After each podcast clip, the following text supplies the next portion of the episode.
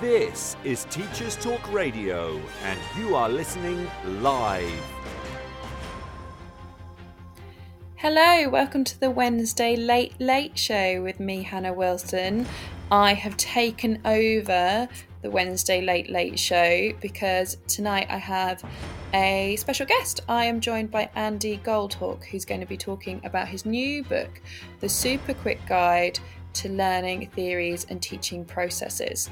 So feel free to listen in or write in any this questions you may is have. Teachers Talk Radio, and you are listening live.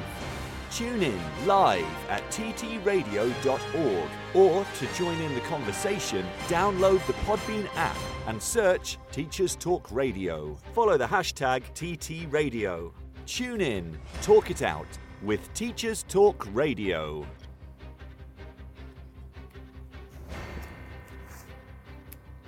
Hello, welcome. And can you hear me all okay, Andy? Hello, hi Hannah. Yes, I can hear you. Fabulous. Well, thank you for joining me on this Wednesday night. Uh, it feels like this week is one of those weeks that it should be like a Friday night, not a Wednesday night, with how long this week is going. I've Oh, still no. got open evening to go tomorrow, so it's Oh, like goodness. it's it's. I think that's the uh, Tom was talking about it earlier on Twitter. It's it feels like this September is a long September, but um, it's st- Yeah. still nice to be back in the classroom and getting going. So. Thank you for joining me. Absolutely. Do you want to chat about your kind of uh, background in education, and and then we'll chat about the book, a little introduction about yourself? Yeah, absolutely. Um, I trained as a long time ago now, about 20 years ago, as an FE lecturer. Um, and I first trained as a Spanish teacher. Um, and I never got a job as a Spanish teacher. So I ended up teaching uh, ESOL um, in colleges for about 15 years um, until 2020. And then uh, in 2020, just before COVID, I took the leap over into HE um, for a bit of job security, for one thing. Um, so I'm currently working at UWE in Bristol, and I'm doing a little bit of teaching, a teacher training. But my day job is actually not in teaching at the minute. Um, I'm a basically a senior bid developer across the social sciences. So that's me. that's a very very varied background. But I think that's the thing that makes us teachers is we all kind of develop through teaching and kind of find our own little paths. Um, so what brought you to write this book then? um, well, I'll try and keep it succinct. I I did a doctorate in education from 2015 to 2019. As I as I was finishing that off, I finished that off in 2020, and it's fairly typical to start writing journal papers, academic stuff. After that, I didn't I didn't really want to do that. I was a bit exhausted, but I still wanted to keep learning. So I this is a very non-traditional way to end up writing a book. um, I open I I had a a brainwave um, in the car one day that I was thinking, where are trainee teachers? Lots of trainee teachers communicate on social media. So I ended up um, creating this Instagram page, which I think you found called Learning Theories Shared. Um, and I was basically doing it for me to keep up my own learning on different theories and approaches. But also, I thought, well, it might be of use to, to other people, trainees, and other teachers. Um, and that ended up being this book a couple of years later. Um, so Uh, it was never planned. no, that's the thing. And I was, I was like, I knew that you were the person to come on my show when I read the start of your book, where you said about um, every, everything comes in your in your car when you're driving along with loud music, which is definitely oh, me on my way to school as well. I'm like, that's where I have my best thoughts. I, I don't know what it is, but it Absolutely. is. But um, and and that's my thing as well is that because it is, you can definitely. I wish I had this book when I was training because there's just so much to absorb and people kind of tell you so much and then it's really hard to kind of remember what's what and I've, I've got my trainees in tomorrow so I um got my art trainees for the my county and the next county uh coming over for the day so I'm like going to be like get this book this book like because I feel like I'm going to tell them loads of Oh. information and give them loads of strategies and they're going to be like what which one what was what and what does it mean and I think it, it is that it is really nice to kind of have it uh, in that place. But also from the other side of it, I'm doing my masters in um, education, so I'm like oh, I quite enjoy it as well. And from that point of view, that having this kind of almost dictionary of everything. But the nice thing is, is the way that you've laid it out and the fact that you've kind of you've got what they are and then you kind of say a little bit whether you agree with them or disagree with the positives and negatives of them and then kind yeah. of further reading and things. So from from my perspective from that point i'm like oh i can like this is going to really help with my writing as well. So oh, it's, it's not just from from that point of view. I think it's quite nice that it works for everybody. But what made you kind of put lay it out like that? Because it's definitely different.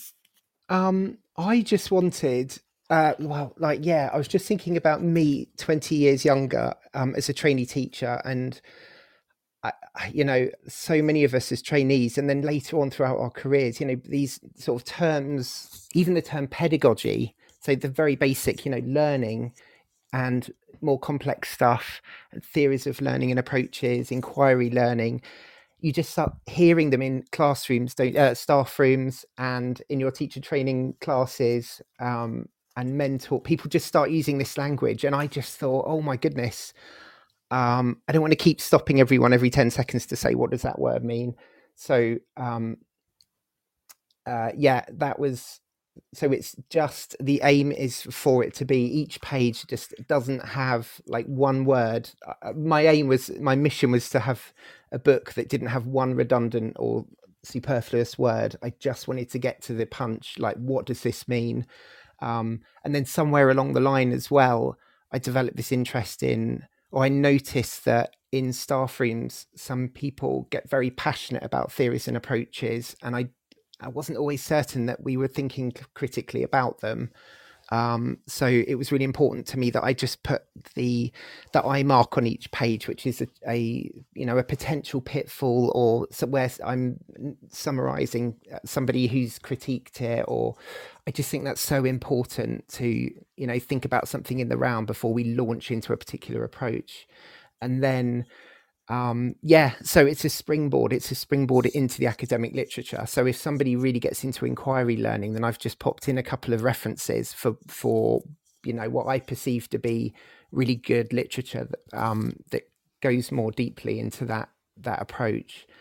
Um, and then the fourth part on each page is signposting. So you know, if you're interested in this, you might be interested in if you if you read the page on operant conditioning, then it would make sense to also understand what classical conditioning is. So um, those are the four parts.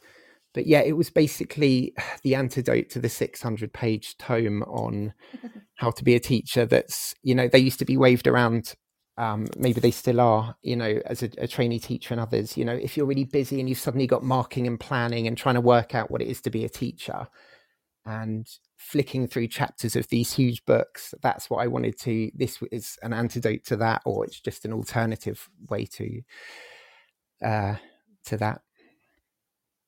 And I think, I think it is that, that, um, as, as a trainee teacher, there's a lot to take on board and kind of having that place that you can kind of look to for oh what did that mean? Somebody mentioned that but because also you you're kind of a little bit embarrassed in those early days and you're like oh i don't want to ask what that meant because i've forgotten. Um, but you've kind of got them all there or if you're especially with today with the the benefits of having online cpd it's great that you can kind of um attend all that but also there's kind of yeah. quite often there can be loads of people in, on it and you don't want to ask stupid questions and it's like oh actually i can just double check what that means. And i remember there's a classic one in here there's bloom's taxonomy and i remember that early doors some everyone was talking about it, it was like yeah i use bloom's. And i'm like um yeah yeah me me too. I'm like which which which words was it? Which one is it? What order is it? Um and I, like yeah i remember having to go and google it and search it for it all the time because i just figured got which order it was or what words specifically that you had to use. So it's it's nice that kind of I I think I would have loved it as a trainee definitely to be able to kind of dip into it.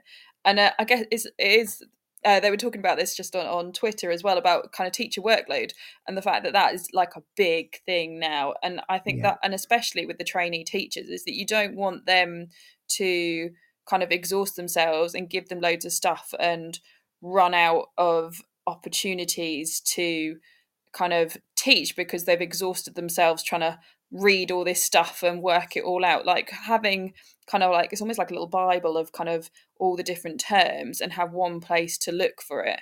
Um, and if they wanted to kind of then go further they've got those signposts which is really nice.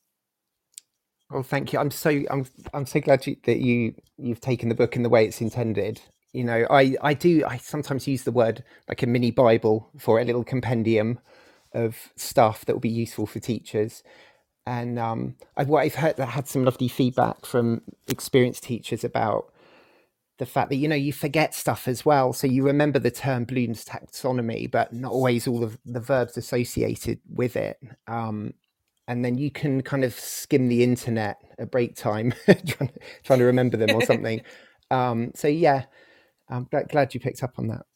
But it is it is that as well as even experienced teachers we need to remind ourselves of all the different kind of words. And and i had that a few years ago. I had a trainee teacher and it was during covid. So in fairness i didn't have as long with her because we had a large chunk of it uh, doing online learning at home. And I think maybe I'd have spoken to her about it at some point had we been in school. But I remember her going for an interview at the end of the year and she was like, They asked me about this and I didn't know what it meant. And I was like, Oh, that's just this. It was just a different word for it. But yes. because we hadn't had that time in the classroom, I hadn't kind of, it was one of the things that we'd kind of lost a little bit trying to get us skilled up as quick as we can having not been in the classroom was all all those kind of key terms and i think we when we've been in teaching for so long we kind of forget them all um yeah. and it's it is it is nice because there's a, definitely like you said i read through it and i was like oh i've forgotten about that or oh yeah i do that but i don't i i i didn't know it was called that um as well is quite often another one.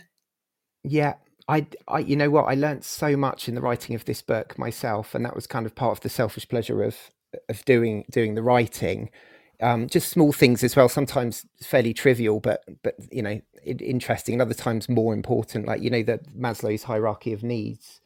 Um, it's another kind of well well known, well heard of um, idea. But just that Maslow never never conceptualized that in in a pyramid. So we always see things in triangles, um, which kind of infers a hierarchy of importance, or things go in a certain order, when whereas they they don't necessarily. Um, and also with Bloom, you know, that's in a tri- that's often seen in a, a, in a triangle with knowledge at the bottom. You know, this is the lowest or the most base thing that people achieve, whereas it's not intended in that way. It's not intended that knowledge is somehow less important than evaluation. So yeah, each one has its own little wonders if you're geeky like me. oh, I very much am. Um, and I think that's the because I was even like you've got you've got quite a lot in here. I will talk about kind of the order I think in a little bit, but um the you've got the Johari window in there, which I've been learning about on my masters, and I'd only so I've only just come across it. So for me, I was like, oh, you explained it well better than my course did. I was like, oh, I wish I had this when I was writing all my Johari window things. But I think for, for me, it's almost like it all kind of clicks that the, the like the little information the re- reflections is to kind of remember the blind spot of each kind of rule don't forget that there's kind of this bit or or there's like because quite often we can be like oh my gosh this like that idea isn't it of getting kids really engaged in something and they're really excited and, and they all look busy but is it actually yes. kind of going in it, it's to remember that these strategies are really really good but remember the flip side of kind of what they all do uh, yes, yeah, absolutely. Yeah, I love Johari Window. That's something I came across in part of my um, role was uh, was as a teaching and learning coach for about seven years. So I became more. That's why there's a chapter on coaching actually. Um, it's me kind of ex- exposing my own uh, professional background a bit there. But yeah, Johari Window was just something that's so neat. Um, but yeah, with all the coaching approaches, um, yeah, it's a challenge, isn't it? If I think people you're working with as a coach or a colleague need to be in the right headspace for, um, you know, uh, critical friend feedback, should we say, or you know, sensitive conversations about practice. So yeah, that's a good one.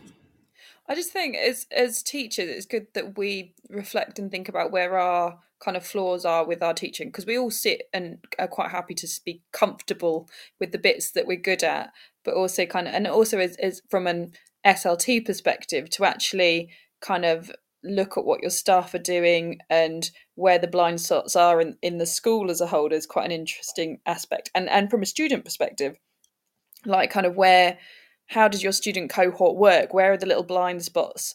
I think like at the moment is kind of in the resilience of the kids that's kind of gone over kind of covid and how do we kind of build that back up and and kind of so it's i think i just think i really like it. I, I was i feel like i'm really late to the game discovering the Johari window but i'm like this is my, this is the thing that i'm very into at the moment.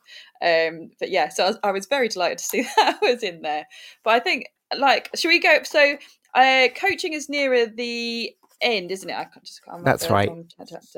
Um so you start with uh foundational concepts. So do you want to talk through uh those ones or kind of what made uh, you start there?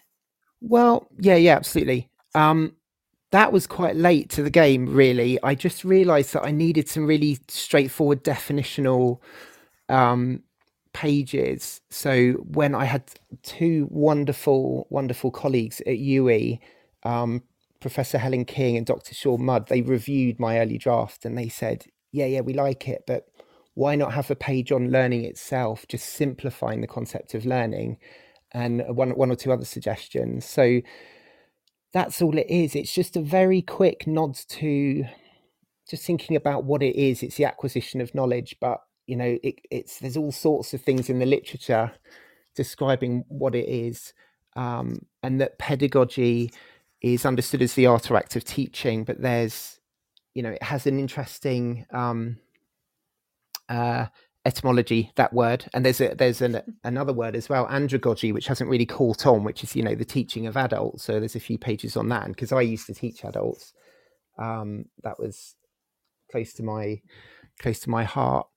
Um, what else we got? Epistemology. I couldn't help but add that in because when i was doing my doctorate we would my classmates and i would kind of whisper to each other in the class you know in, in part one of it the, the program you know what does epistemology mean? You know do we because when you get to doctoral level this is kind of nodding and you know nodding sagely and scratching your chin as if you understand all the, the big yeah. words. um, but we still didn't. We were still just normal people and teachers who didn't understand the long words. So i thought i've got to get the word epistemology in there the under- and i just thought that would be so i would love to have known that this is a whole concept when i was training like the just the consideration of what constitutes knowledge and how, how we arrive at knowledge. And then, yeah, metacognition, critical thinking. The whole book really is, I hope, underpinned by trying to support pe- the reader in developing their own critical thinking of all these concepts. So I had to have a page on that. Um, and reflective practice. So yeah, it was quite a late edition, but these kind of underpin everything that follows in the book. And I just didn't want to assume anything. I didn't want to assume people um you know i just wanted to start from the beginning basically. It, it, it's that it's it's there's quite deep language in it um, but it's also it doesn't skip any bits it doesn't presume that you know the other bits to get there. So it, it's it's quite nice because sometimes you're like oh i do i know that i know that and then it's like oh no that ah that's what that is. And it's like it builds you into it um, which is nice.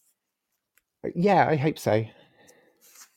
And um there's I I I'm the art teacher, can you tell? So I love all the little pictures and the diagrams on the bottom as well because it just seems to make it that little bit more fun. But also, you the, the, like the diagrams are really useful in terms of like like you were saying the hierarchy of needs and things and thinking about how they work together.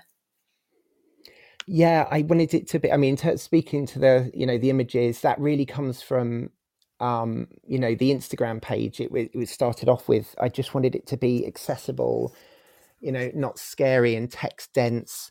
Um, and then my lovely editor, Amy Thornton at Sage, just uh, let me basically have a corresponding image for each.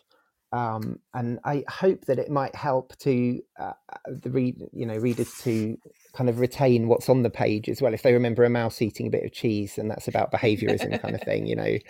Um, but yeah, it's no more than that. I just wanted it to be really accessible for the lay reader and I love pictures. I actually originally I had all sorts of things like um, like Yoda and um, all sorts of copyrighted things that we couldn't use in the end. but um, we've got. I was really pleased with the images that Sage arrived at. No, I I completely agree because there's there's like everything from the little the humanist education where it's the little the little people the little uh knitted people. It is it is it's like there's little i'm like oh i remember that one. That one was that picture.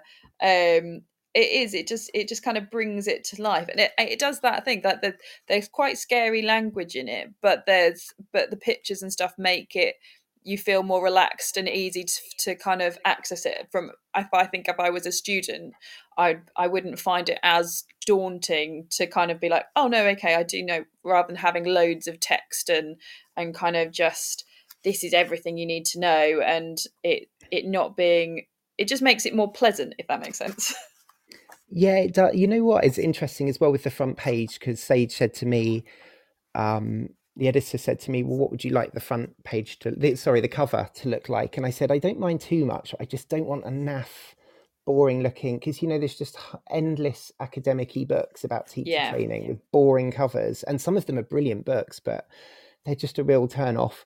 And I and so so Amy said, let's just not have an image. Let's just blow up the words and make them colourful. So you know, I hadn't thought about this before actually, but that's probably the only page that doesn't have an image on it, the front cover. But, um, yeah, Um, so we've got foundation content, then we've got theories of learning, and then kind of educational frameworks. Was there because you've got nine in uh, ten in total? Sorry. Um, yeah. How did how did you decide to split it up and and kind of because that would be my hardest thing would be to work Yeah. out what goes where and when.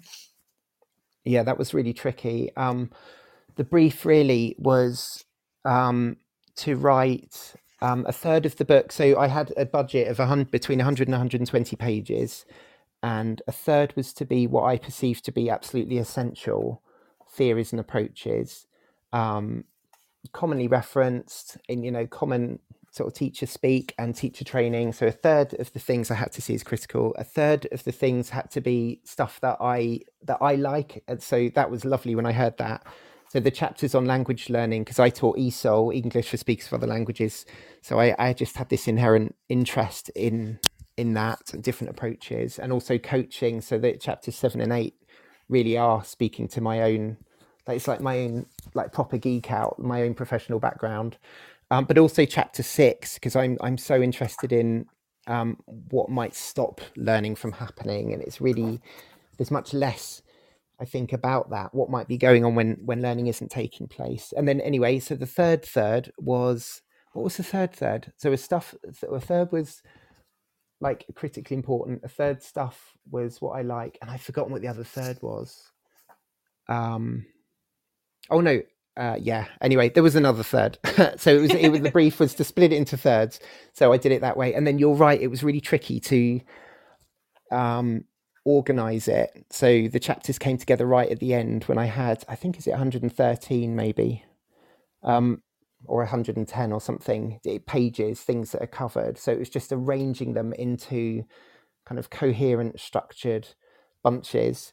Um, and some of those were easier and some of them were trickier and you know some of them could be placed in other chapters and i'm really aware of that you know um, but uh, yeah that was tricky so i just did it old school on a big piece of a2 paper and with lots of like arrows pointing in different directions and i just arrived at these 10 chapters because that's that's the thing. So you've got the uh, so you've got the first ones with kind of like the introduction and all the kind of theory. Then you've got kind of how the brain works and how the students learn, and then you've got Yeah. kind of like you say the factors that affect them. So it is it is as well. It's not just kind of the theory. It is it is for like those students that kind of thinking about why things happen and why they learn the way they learn. It's not just this is what this is and and these Yeah. are the different kind of pedagogies listed. It kind of does go deeper, which is which is nice. Um, yeah, I, I, I think so. I think it's really important to sort of think in a structured way about if, I mean, I can speak more confidently to sort of adult uh, students, but I think the context is irrelevant. I think it's the same for everyone as humans, but you know, if somebody isn't learning something, um, like what might be like, how can we sort of investigate and explore that, you know, like in our own minds and with that student? Um, and one of my heroes is a guy called Knud Illeris.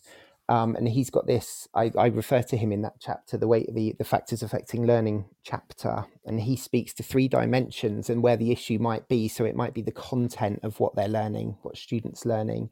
Um, it might be the personal incentive, the volition of the student, what's going on in their mind, but also the interaction between the student and the teacher and the classroom and the all the interactions taking place. So you can hone in on what the issue might be, and I just think that can be so helpful um, in you know the attempt to diagnose what might be going on. Yeah, I I I think that's something that's potentially kind of lost a little bit in kind of teacher training as well is is getting the students to understand kind of it, that kid isn't misbehaving because you're not teaching properly. There's other things going on, and you need to read it and discover it and understand kind of what their barriers are to learning and what's going on and adapt as opposed to it's like, well, that kid's just a naughty child because they're not just naughty children. There's other things that are going on, and it's yes, it, it's working out how to get them in. I remember um quite early on in how many years was I in? Oh, I might have been like four four years into my teaching career, and mm-hmm. everybody at this new school that I was at was talking about this kid, how awful he was, how horrific he was. Uh, they were telling me about how he's chucking chairs across rooms, and I was like, I must not teach this child. I have never heard of him. And I got so many people spoke about him. I was like, right, I'm going to look on my register and check. And I did teach him, and I was like, he's good as gold for me. And I remember even he used to come outside my room and he used to have he used to have languages which didn't get on quite so well with uh, before my lesson. He used to pace up and down outside my room and i'd pop out and i was like you're right and he's like yeah i'm just trying to calm down because i really want to be in your lesson.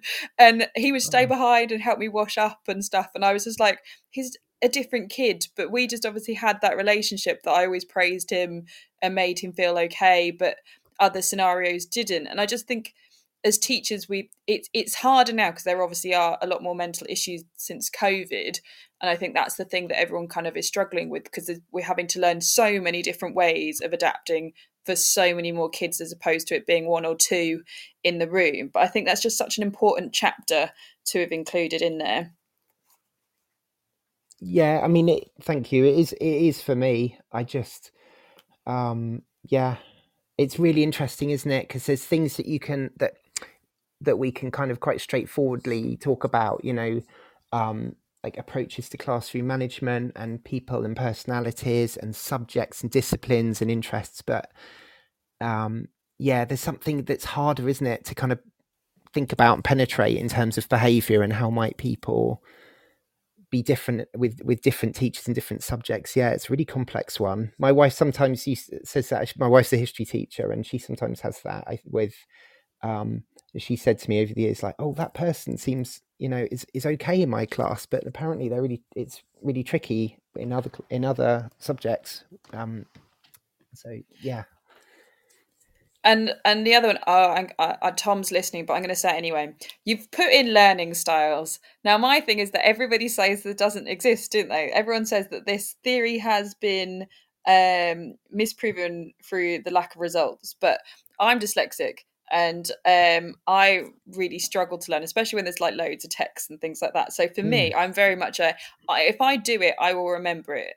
Um, same as like I'm I'm very much I don't need to look at instructions to build a wardrobe. I just need to look at the picture or just physically just look at it and physically do it and I can do it. So I'm very much that I don't know whether it's just the artist in me. I very much love having a video demonstration for the kids to watch. I very much have pictures. I very much have annotations of how to do it.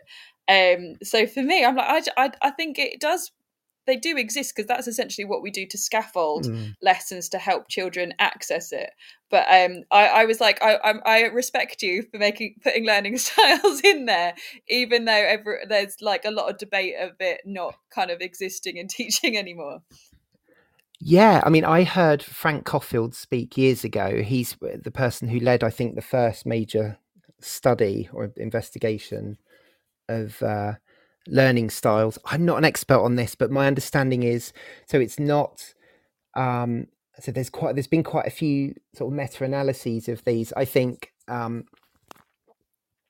I think the position is not that people don't have different strengths or preferences in terms of like you've described. I think the issue that they they would so this is me summarizing them yeah. is um and I the issue is that so there have been lots proposed. I think it was like there's been kind of 72 different conceptions of learning styles with different categories. You know, Honey and Mumford's one of the best known, you know, activists, pragmatists, and theorists and things. And they're very seductive because we go, oh yeah, I'm a pragmatist, or I'm an, you know, I'm a starter. You know, I get things started, or I'm, an, and there's all sorts of different categories.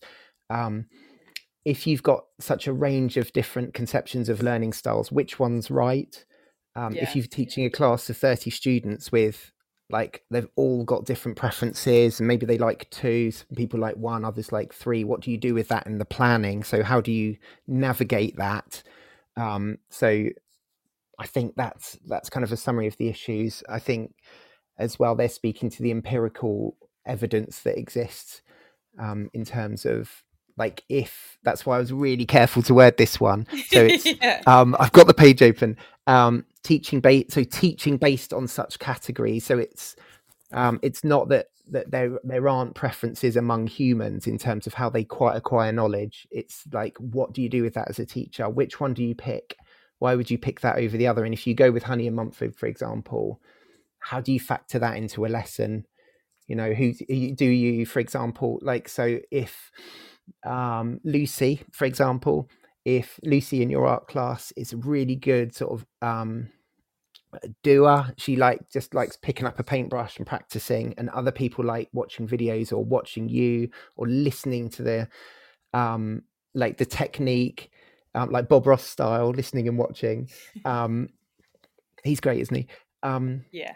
Then you know that's so. Do we do we then need to uh, play to her strength. So if if if it's if it seems evident that she's really good at just picking up a paintbrush and doing it, do we do we kind of reinforce that by just saying, yeah, grab a paintbrush and start painting, or is the job to then help them develop like the other their other skills? So you know, I, there's I think that it's problematic in certain ways, but I I certainly don't think that they're just dismissing the idea of having people having different sort of preferences. I, I, I mean the the kind of the uh, uh, the educational kind of staff room kind of game that doesn't exist anymore. that that was just a fad; it's gone. But um, but I do think it's an important thing that people still need to consider, and the fact that people do learn differently. But yeah, you're right; they need to strengthen the other areas, and I think that's kind of can where a school can kind of make themselves. If you can get students to understand the different learning styles and the way that they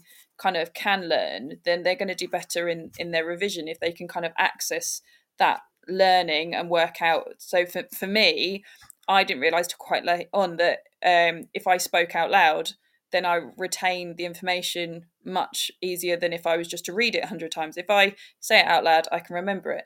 Um, so it, i think it's important that we kind of encourage them in in that respect to kind of find out what works for them. But um, i was like i was like oh i like the fact that that's in there. And even though it's it's and like you said i like the little caveats that this is this is kind of what everyone thinks about it.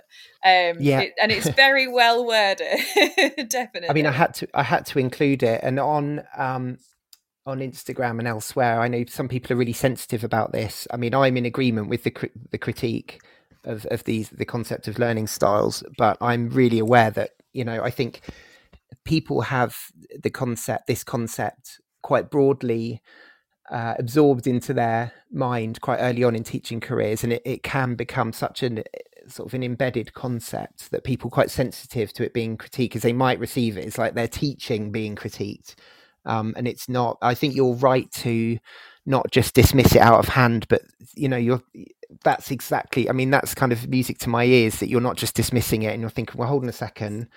Like something here resonates. What is it for me?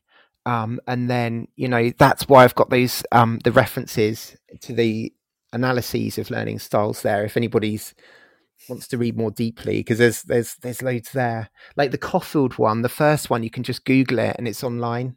Learning styles and pedagogy and post 16 learning. So that's specifically about adult learning as well. So again that they, the Coffield it's, it's almost uh, like a seminal study it's about post 16 learning as well so it's um, i don't want people to just take my word for it this is my best kind of summary of yeah. the concept and uh, you know i've tried to be very sort of delicate for there's a, there's another one which is fascinating actually um, which my colleague Sean said that I've got to get in there. What's it called? The cones of learning or something. You know, when it's like 10% of what you yes, say.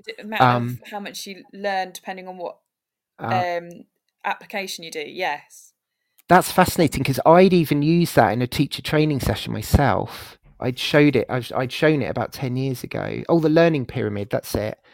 Um, and you know, when I read about this one, um, you know, it was just fascinating. Actually, I think it came from, if I remember correctly, a business context where it was like just used as a heuristic um, and just like a simplified conceptualization of how people acquire um, information. But I think the person who, one of the main people, Dale, who came up with it, you know, acknowledged that it was just a heuristic. It wasn't like this kind of empirically based thing, you know, that's that's been measured.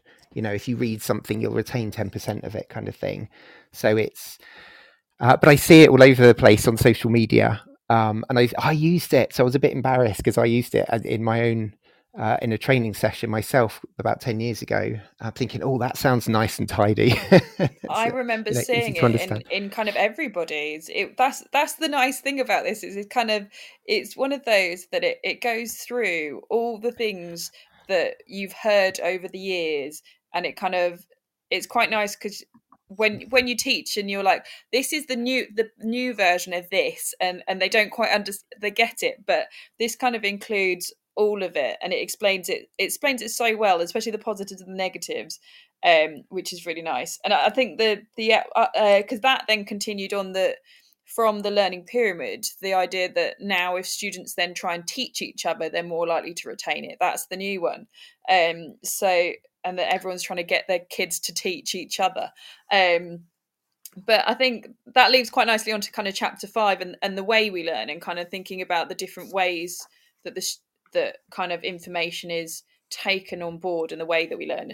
Um, so it, it, it just flows really nicely. Well, thank you for saying that. this one was, um, yeah, there's lots of different kind of iterations of learning, isn't there? Formal, informal, formal, non-formal, incidental, implicit. You know, so I just wanted to separate each one out and uh, just acknowledge really that. I mean, it just really fascinates me that we learn we're learning throughout our lives things without consciously being aware of it for example some or, or sometimes we learn incidentally we're doing something else but we might learn you might be playing tennis but you might learn kind of a nugget of useful math somehow about degrees or something from your tennis coach or that's a really naff example but um, you know what i mean? So um,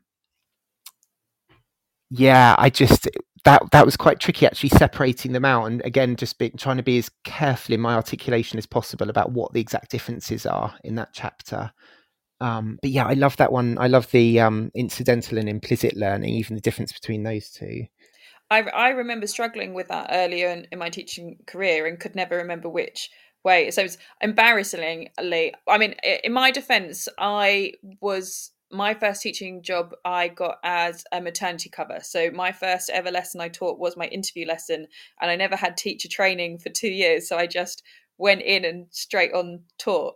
Um, wow. So I remember formal uh, for the two different types of assessment. I even struggle with. I'm like, which one's which? Which one's the numbers and which one's the written bit? Um, so I think like, and I think we are embarrassed when we learn the teaching, and and there is so much for students to learn it is just nice to have yeah. that place to kind of be like, oh, I know exactly where I can find that information out super quick and make sure. And it, it's it's not so much information that you're like, I'm not going to remember that, but it's it is going to help kind of be able to recall it as well, which is nice. I hope so. Yeah, I mean that's why I just want it to be. I just wanted it to be, you know, like I said, uh, sort of near the start, that I just I didn't want to have anecdotes or background or it wasn't about like who who you know invented this theory or first conceptualized it you know i didn't even want to go as far as saying this is what it looks like in the classroom yeah um i just wanted it to be this is what it means uh think about this this might be an issue and this is where you can look more deeply um and also you know i didn't oh no i'm talking about the other one you know what's really interesting about this is I've written my second book since I wrote this one. Um, so I like even myself, I'm like I have to have the book open and looking at each page. But um, how long did it take you to write? The, uh, ooh, that's interesting. So between about February and September 2022 last year, so however many months is that, and then I probably really annoying for the the the publisher because um, they sent me back the proof saying, "Oh, can you have a quick look and let us know if if you're unhappy with anything?" And I sent back quite a lot of notes and like added three pages and all sorts of different things. Um, but yeah, so lots of you know iterations and um, even now I see a word in it that I'm like, oh no, there's a better word than that one. Um, so the exercise of writing a book is really tricky um, in terms of you know you have to just be it has to be good enough. If you're a perfectionist, you have to just go for good enough and as good as it can be.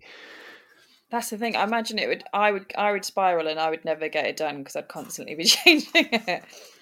And then it'll probably be back to the original version, though. oh, yeah. Well, people, you know, people argue over the word, you know, um, form or type. You know, with my second one is going to be a super quick guide about learning activities.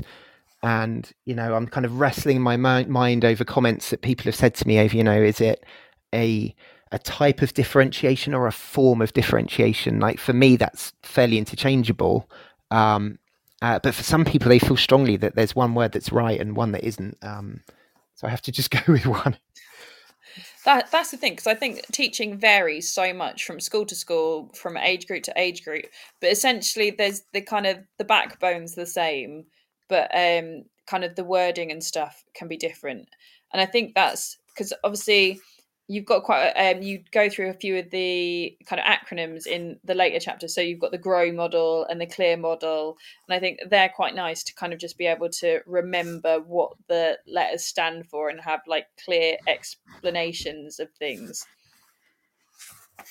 Yeah i i was a bit um kind of overwhelmed when i trained to be a coach. I did a sort of a level 3 coaching thing as i became a teaching and learning coach and all these models were kind of thrown at us and I thought, well, they all sound about the same, and they often are pretty similar in terms of the the, the sequence of of what's done, but um, there are differences, and um, yeah, and the Johari window is kind of different again. It's more, you know, it's kind of an interpersonal communication tool. I think I don't think it was written to be like a coaching tool.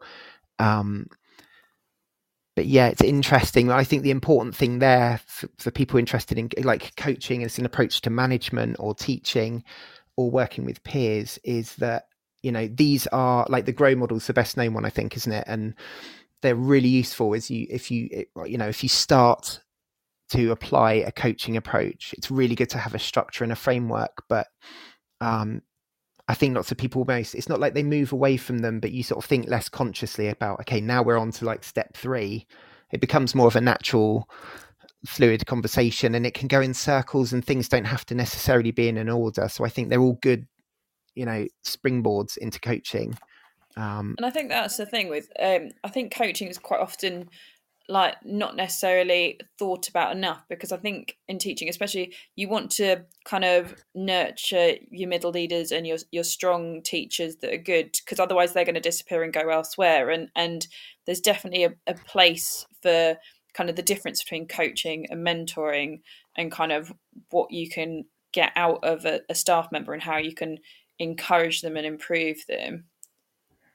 Yeah, completely. And I I, I'm not sure really. I can't say, but anecdotally, I'm not certain that people have got the difference pinned down really in their minds. Um, you know, and I think that's why that first page is in there, just differentiating or just distinguishing coaching and mentoring, and it's and I got it down to like the simplest possible sentence. You know, like co- the coach asks, whereas the mentor tells, and and that's the beauty of coaching. I love a coaching approach. Um, I kind of approach that in all the different facets of my current role um, you know, it's asking questions to the person I'm trying to help, the person in front of me, and it's empowering them. And often that person I'm talking to has got the answers or the strategy better than me. Um, but I'm just, you know, those questions are the tools to help them plan what they're going to do next. And I just think it can be such an effective approach. I see quite a few, I, I, I facilitate a session on coaching at the university and um, it's really, it's really interesting because I think the challenge of coaching is being a good listener. It's really hard to be a genuinely good listener yeah. and not try and answer or or fix the problem, but um, you know, I ask the right follow up questions. So yeah, it's it's an interesting one.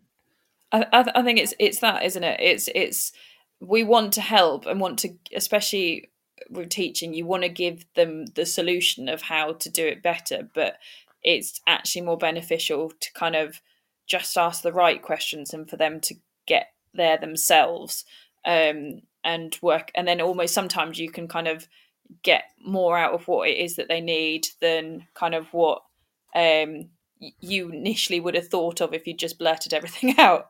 Um, so yeah.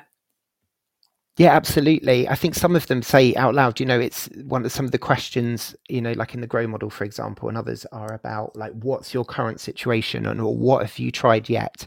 Who who's around you that has had a similar issue and they've addressed it successfully? You know, who can you talk to? It's not kind of it's just yeah it's just placing the person you're working with at the center of it and you know giving them voice and agency as to like well what's going on around you and like who can we draw from or what resources do you have? What can you try? What can you try next? It's yeah it's a really powerful approach i think. And then chapter 9 is assessment. Now i feel assessment like I don't know how you've how you've narrowed it down. Like I feel like there's so many different ways uh, to do it. Now. Um, but essentially, I suppose it does come, all come under this like a few headings, doesn't it? It's just the variation of them. I guess so. Yeah, yeah. Really tricky because there's you know assessment of. I kept coming across new. I mean, as I say, you know, I'm not in. I haven't been in primary or secondary education, so I'm not sort of so fami- familiar with the vernacular um, I would come across more and more in the in the reading for these pages. You know, like assessment of learning, assessment as learning. So it was, yeah, that first page of that that chapter is I think quite important because it's a real all sorts of terms that have been around for sort of longer or shorter periods of time, and it. I can just imagine that's a bit of a head scratcher for a trainee teacher right now to try and think, oh, also that's assessment as learning you know oh i need to know i need it's really important that i need to know the difference between this and that and it could mean something quite different um, just because of a small word in the middle of the word assessment and learning I, I like stealth assessment. I hadn't thought of it as being called stealth assessment, um, but yeah, I was like, oh, I'm going to use that all the time now, because um, I, I just like that. Um, but I just I don't know. I just never I just never had a name for that but uh, obviously that's just because I've never been on a. It's one of those you inherit all the names from courses and CPD that you do, but um, this is like oh, it's got everything. yeah, I love this one too. I think I mean it could be you know it could be uh, challenged in terms of is it kind of ethical that you might be checking out a student's uh, understanding of something without their knowledge you know it's open to that challenge but i think uh, you know on the on the flip side for anxious people it, it could it's it's potentially got some brilliance in there because you know you you can observe somebody really flying and doing their best at something like really shining. Um so it's really is that then you know really genuinely assessing someone's knowledge or skills understanding of something? Because it's not about like the performance of being assessed it's about they're really engaged deeply in in that the game or whatever it is. Um and that's shining and that's a, is that a more genuine way of assessing? It's again it's just really interesting to me.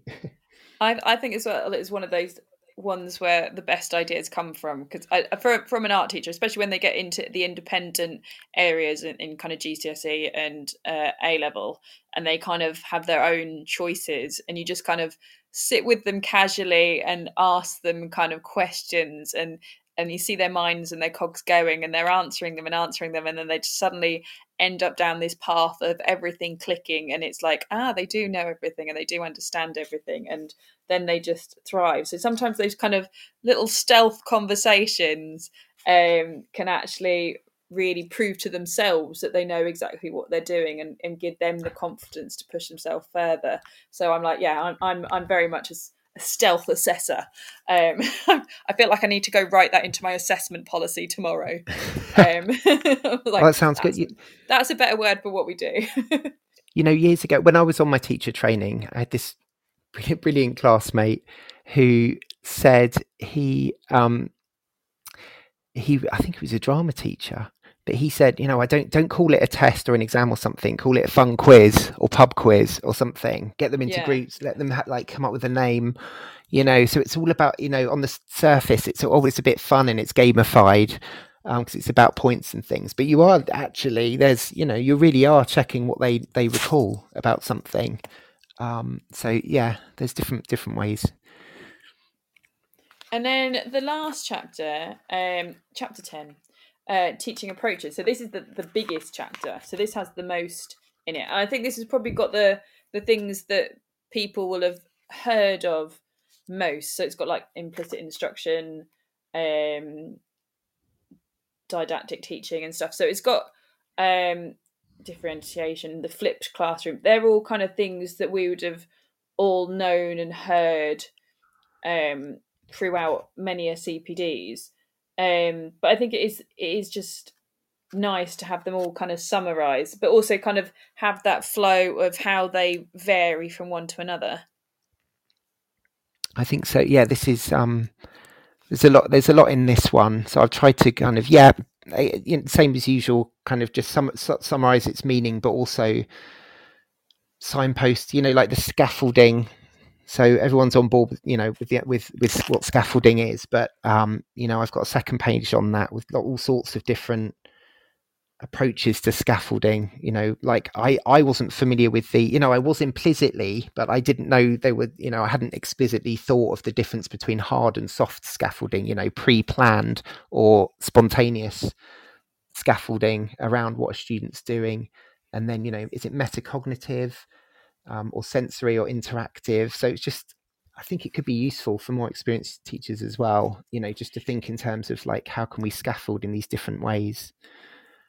And and that's it isn't it? Because i think especially like with when new trainee teachers are kind of understanding students needs especially because like our school has passports so you can read what their needs are and it's quite nice they interview the students and they tell them kind of the better ways that they learn and then there's obviously all the professionals kind of um, strategies that they put in place but this kind of can break it down as to to why you're doing it or or kind of right if they've got a sensory issue that's the type of kind of scaffolding that you need to include. And it, it just makes them think it kind of puts in the, the step between like they need scaffolding and we all know that that what that means but actually to break it down into those different sections is really useful and actually thinks about the purpose of your scaffolding rather than scaffolding for scaffolding's sake if that makes sense. Yeah yeah absolutely. That's the aim yeah.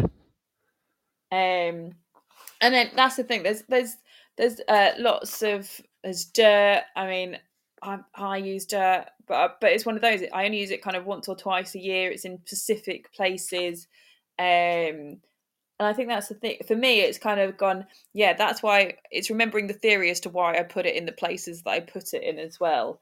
Because um, that's my thing is that I like to explain to my trainee teachers as to why I teach the way I teach and why it's ordered in the way I, I teach it and why I kind of do those strategies like that so my kids are building skills and build, building on prior knowledge and things but they're they're learning it in lots of different ways for a reason. And this is kind of these have the reasons as to why they work or why they need multiple options as opposed to just one way of learning. Um but yeah. Yeah. Have you have you got a, a favorite one in there? Um oh crikey. Have i got a favorite have i got a favorite one? Oh i'm that's a that's a tricky question. Um, I, know, I feel like this is your baby. I don't. you couldn't I, pick uh, one child. I mean, kind of generally, my I I love about like I said, I I love kind of the exploration of non-learning and mislearning. Why somebody might have learned something but learned the wrong thing or misunderstood what it what, what it was supposed to be. Um, yeah, and just those small things. I mean, if you had you yeah, like this thing called the forgetting curve.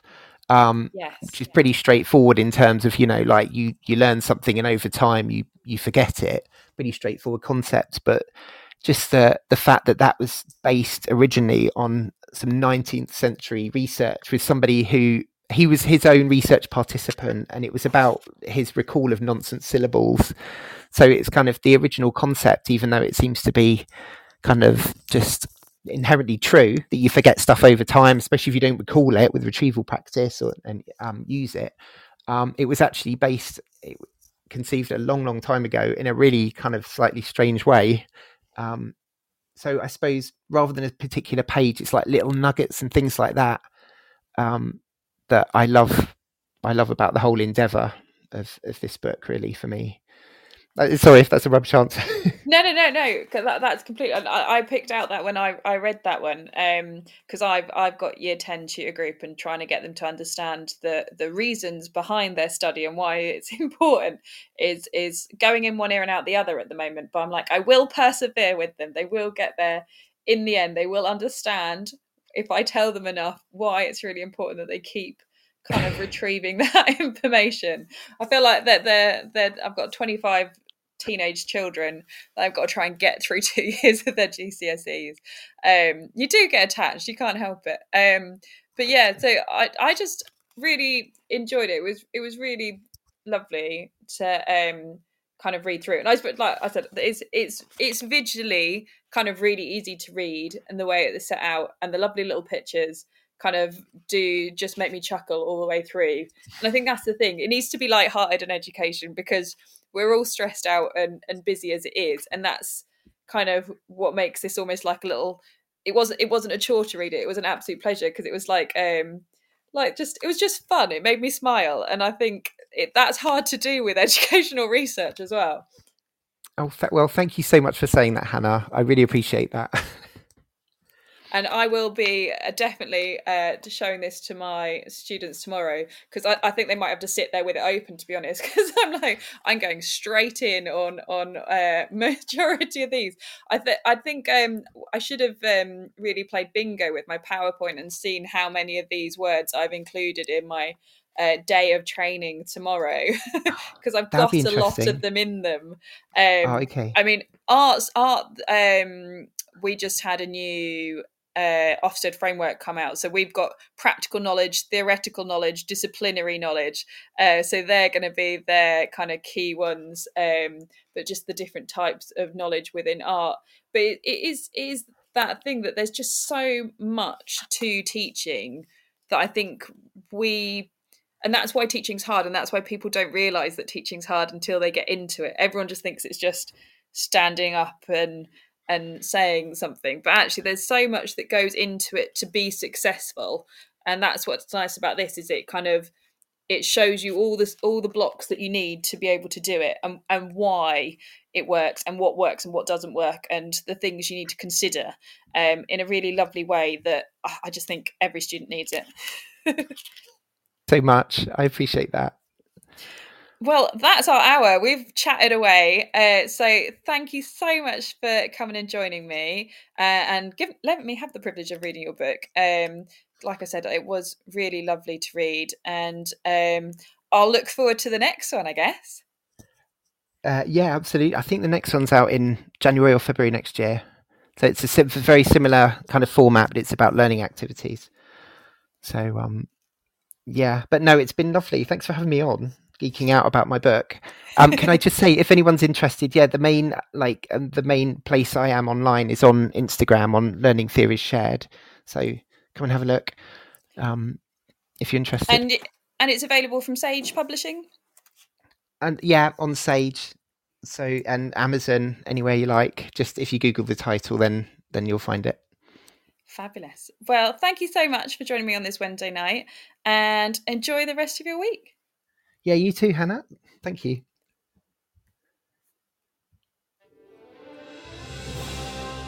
You've been listening to Teachers Talk Radio. Tune in live and listen back at ttradio.org. We look forward to hearing from you next time on Teachers Talk Radio.